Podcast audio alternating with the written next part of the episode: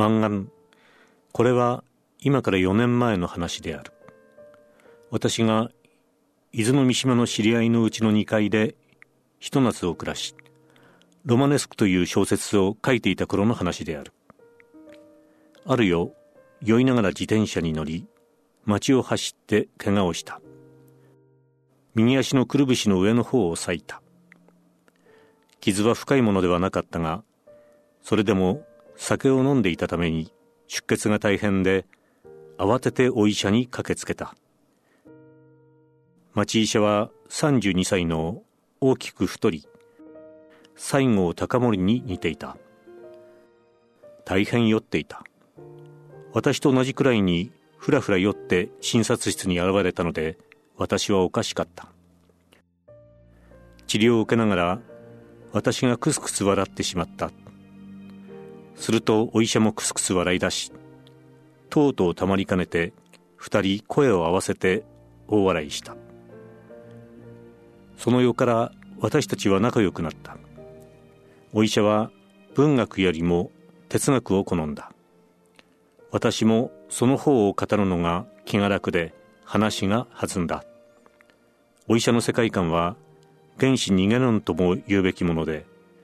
世の中のありさまをすべて善玉悪玉の合戦と見てなかなか歯切れが良かった。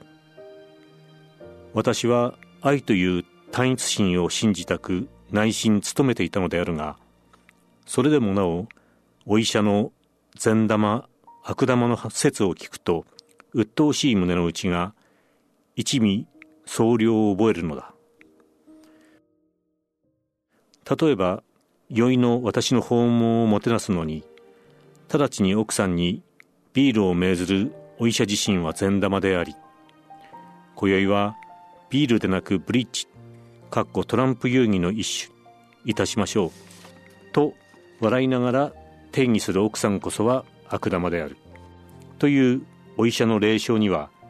私も素直に賛成した。奥さんは小柄のおたふく顔であったが色が白く上品であった。子供はなかったが奥さんの弟で沼津の商業学校に通っているおとなしい少年が一人2階にいた。お医者のうちでは5種類の新聞を取っていたので私はそれを読ませてもらいにほとんど毎朝散歩の途中に立ち寄って30分か1時間お邪魔した。裏口から回って座敷の縁側に腰をかけ奥さんの持ってくる冷たい麦茶を飲みながら風に吹かれてパラパラ騒ぐ新聞を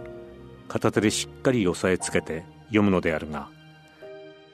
縁側から二間と離れていない青草原の間を水量たっぷりの小川がゆるゆる流れていてその小川に沿った細い道を自転車で通る牛乳配達の青年が毎朝決まって「おはようございます」と旅の私に挨拶した。その時刻に薬を取りに来る若い女の人があった。簡単服に下駄を履き清潔な感じの人でよくお医者と診察室で笑い合っていて時たまお医者が玄関までその人を見送り「奥様もう少しのご辛抱ですよ」と大声で叱咤することがある。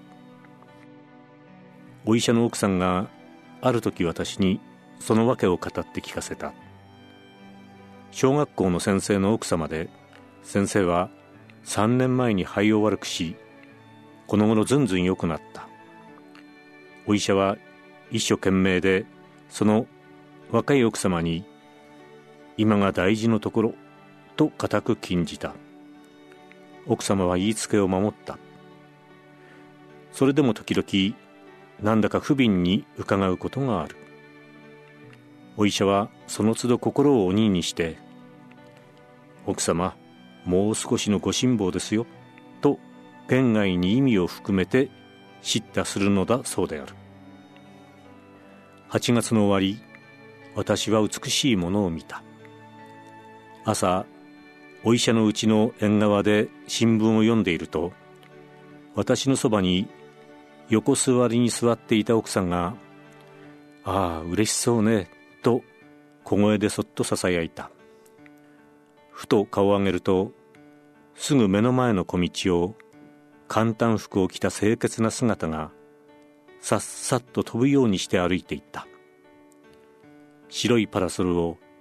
くるくるっと回した。今朝お許しが出たのよ。奥さんはまたささやく。3年と一口に言っても胸がいっぱいになった。年月経つほど私にはあの女性の姿が美しく思われる。あれはお医者の奥さんの差し金かもしれない。